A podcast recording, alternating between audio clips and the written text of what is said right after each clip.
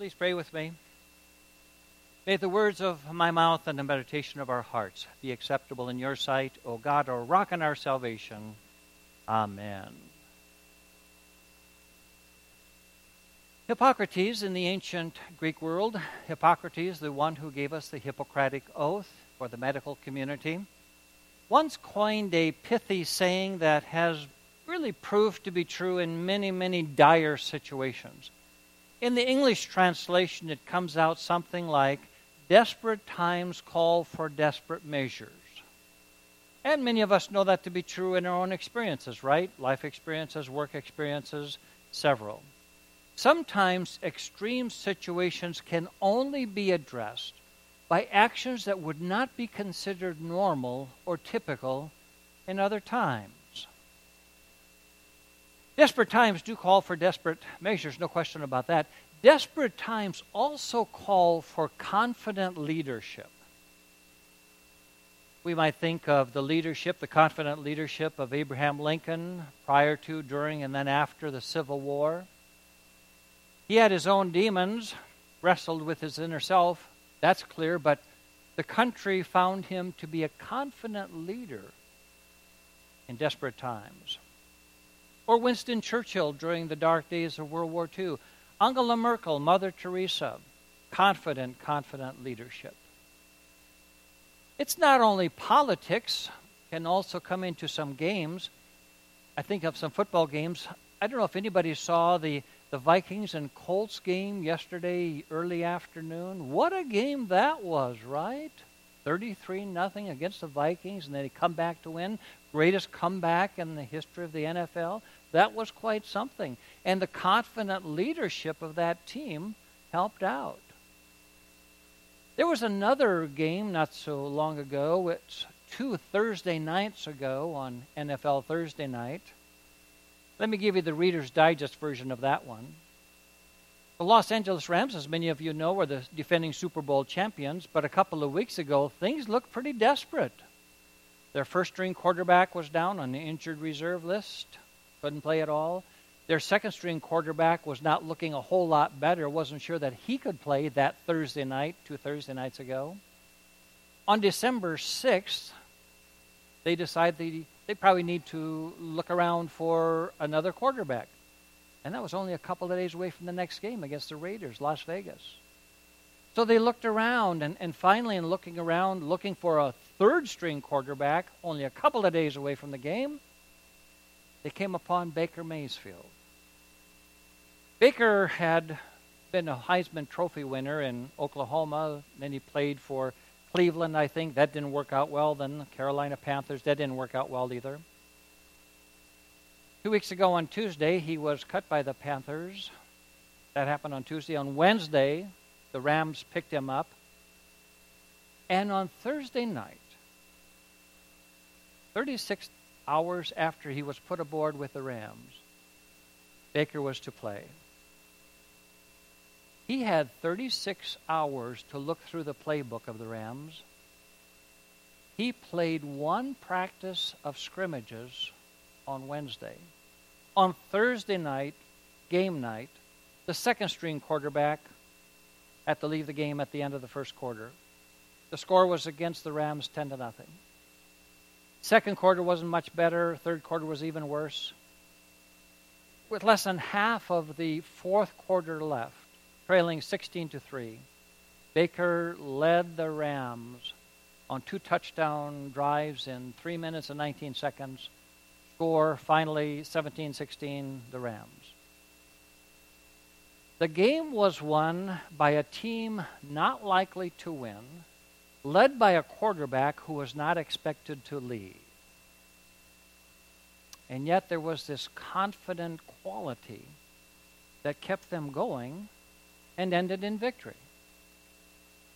That's true of the really good NFL quarterbacks. You know that better than I. Brady, Favre, Manning, Brees, Elway. When they are faced with a, a dire circumstance, a desperate time, when they find a come from behind situation late in the game, they seem to exude a kind of a quiet confidence. We got this. We can do this. Desperate times sometimes call for desperate measures. Like individuals, nations and other groups of people can also find themselves in desperate situations and dire circumstances, overwhelmed by desperate times. Can happen to nations, can happen to nations. Who is our friend these days as a nation? Who is our enemy? Our enemies seem to be ganging up on us. Some of the people who were friends are now enemies internationally. We aren't who we used to be. We used to consider ourselves an exceptional nation exceptionally blessed by God. We've come through a tough patch. It's almost like we went through all of fire ourselves over the last few years. As a nation, we are divided, and it's anyone's guess whether we will ever be united again. And then look around at our religion. A lot of folks who were once more faithful to God have abandoned their faith. So many things in our day pull people away from the assembly of believers. The new generation is not worship as we used to be, and neither are their children. How will they stay true to the faith if they walk away from our shared values? Does this sound like something we'd be saying in the 21st century? Yeah, most likely there are people saying that. But these are the words of Daniel the prophet a very long time ago. Very long time ago. It's what uh, Daniel was experiencing in his ancient Old Testament world. And to them, Daniel had twin messages. First, through the prophet Daniel, God communicated that He, God, is in control, even when, especially when, it doesn't appear that way to us. Daniel wanted his people to know that the one fixed pole in all the confusion and in all the bewilderment of a world, the one fixed pole is the faithfulness and dependability of the God who created us and loves us. All the confusions in our personal lives, all the politics of the world, do not divert God from his promises and his purposes. That was the message of Daniel to his day and also to ours.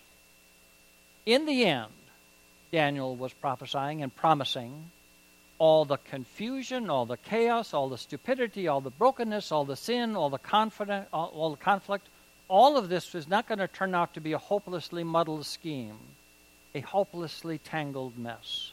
Instead, right through all the puzzles, even through the conflicts of nations, there runs the red thread of God's purposes. He knows what He wants, he does what he knows. One day, perhaps, we will look back from the throne of God Himself with amazement and we will say, If ever I had dreamt when I stood at the grave of my loved one and everything looked so dark, if ever I had dreamt when I was faced with a horrifying malignancy or one of my family members faced the same, if ever I had dreamt when I was facing the ruins of a ruined relationship or the brokenness of a career realignment, if I had ever dreamt that God was carrying out His design and His plan, and that everything was moving on toward His day, if I had known that, I would have been more calm and more composed. I would have been more confident. Daniel's people needed to hear that, and so surely do we. Daniel's second message is this God keeps a record of his people, and they can be certain that they will be not lost eternally. Daniel said it this way in our first lesson. At that time, your people, everyone whose name is written in the book, will be delivered. Those who sleep in the dust of the earth will awake, some to everlasting life, and others to everlasting contempt. Everyone whose name is found in the book. What a poignant picture! It's God's family album, it's God's family Bible. I grew up, and surely some of you did as well, with a big family Bible in the living room. in the foreword in the Bible, there were family trees in blank, and, and families could write the names there of not only the present generation, but the ancestors and the ones before that, and so on. And when us children came along, our parents would write us in that book a book of life, really. Because when our name was entered in that family Bible, it meant that we belonged, we were significant, we were protected. Those whose name is written in the book of life, they will be remembered, they will be delivered. Just as a little bit of a side note, in the New Testament, nearly all the books have the idea of the resurrection just smeared all over them.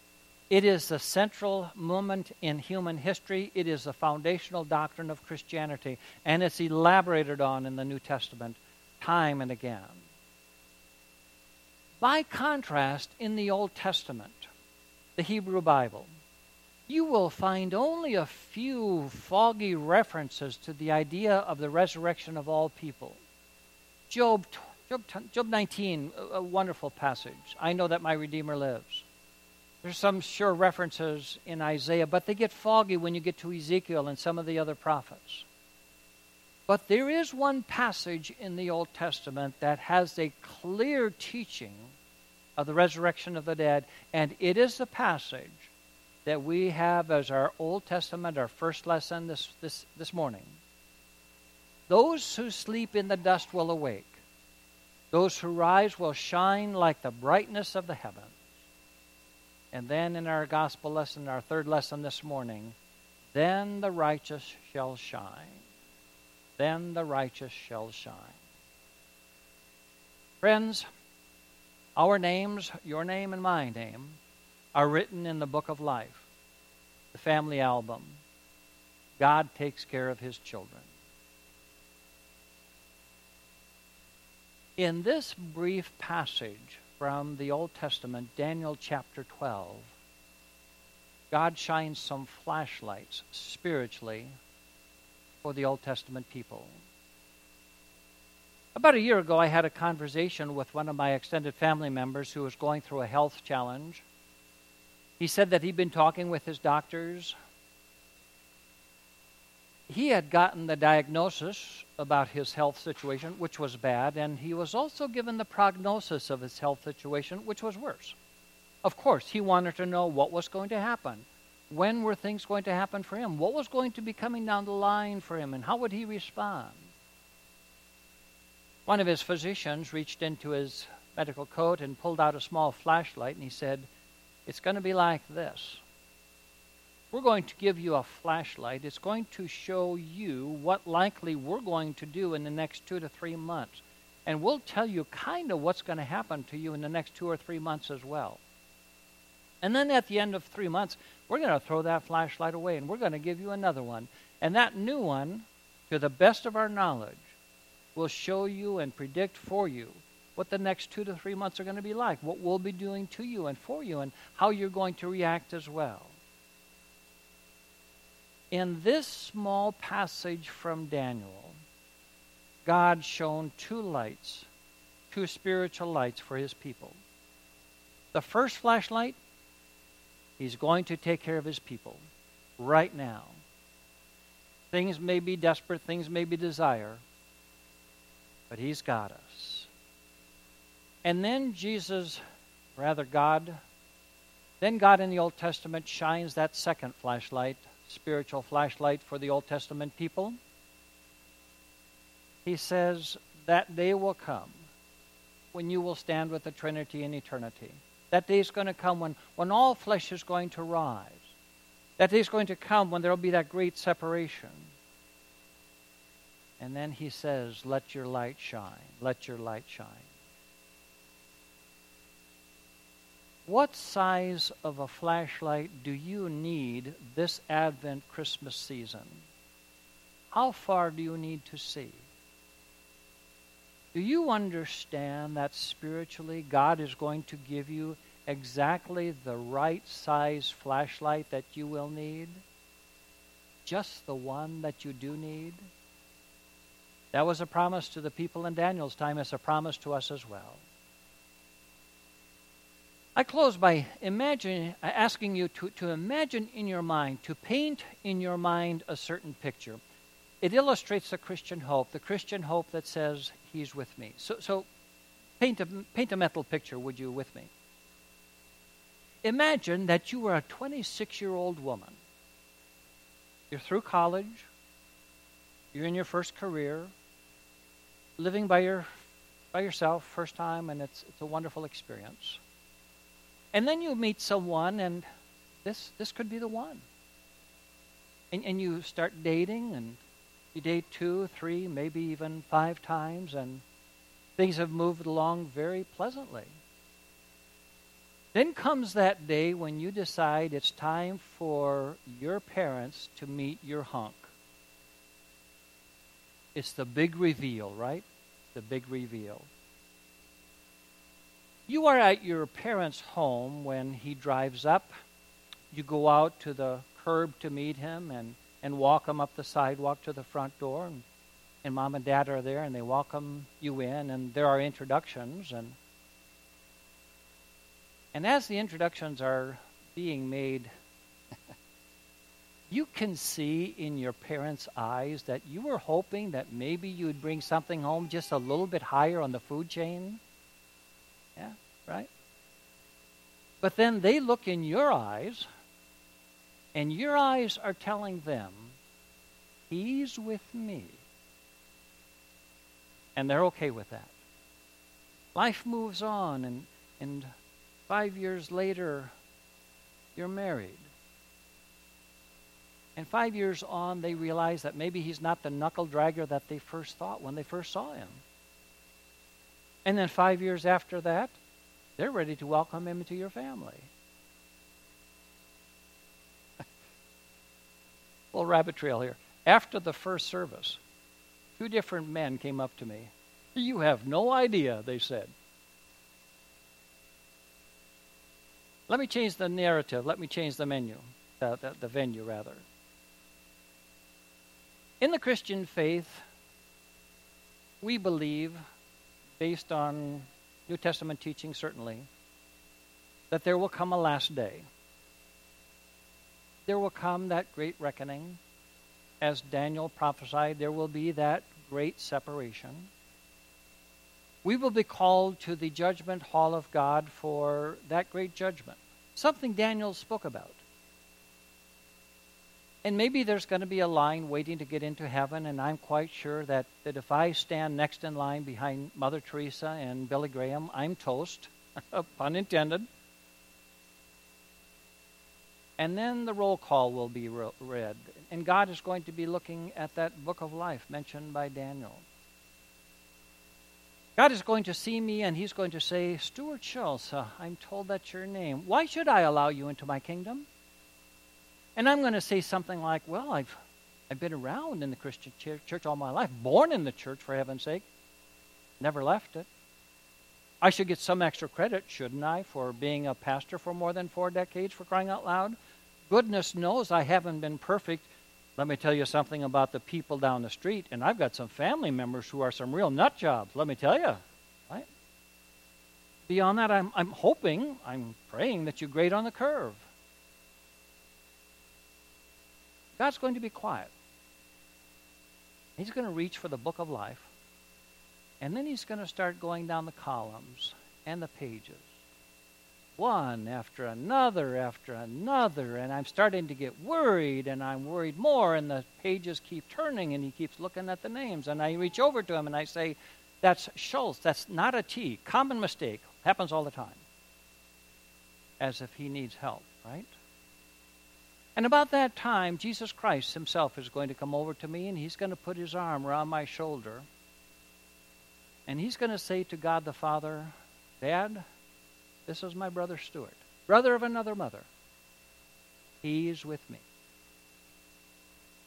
He's with me. And God the Father is going to say, that changes things. That changes things. I finally found your name here, Mr. Schultz, written in a unique color blood red. Welcome to heaven. We've been waiting for you. Would you please follow my son just down the on the way here? You see that long banquet table down the down the line here? Pull up a chair. There's some there's some folks here from Emmanuel Church in Crystal Lake. You might recognize them. Welcome home. Welcome home. Desperate times call for desperate measures. Christmas Eve became Good Friday so that Good Friday could become Easter Sunday. First for him, then for us. Emmanuel. He's with us. He's with me. And, and He's with you.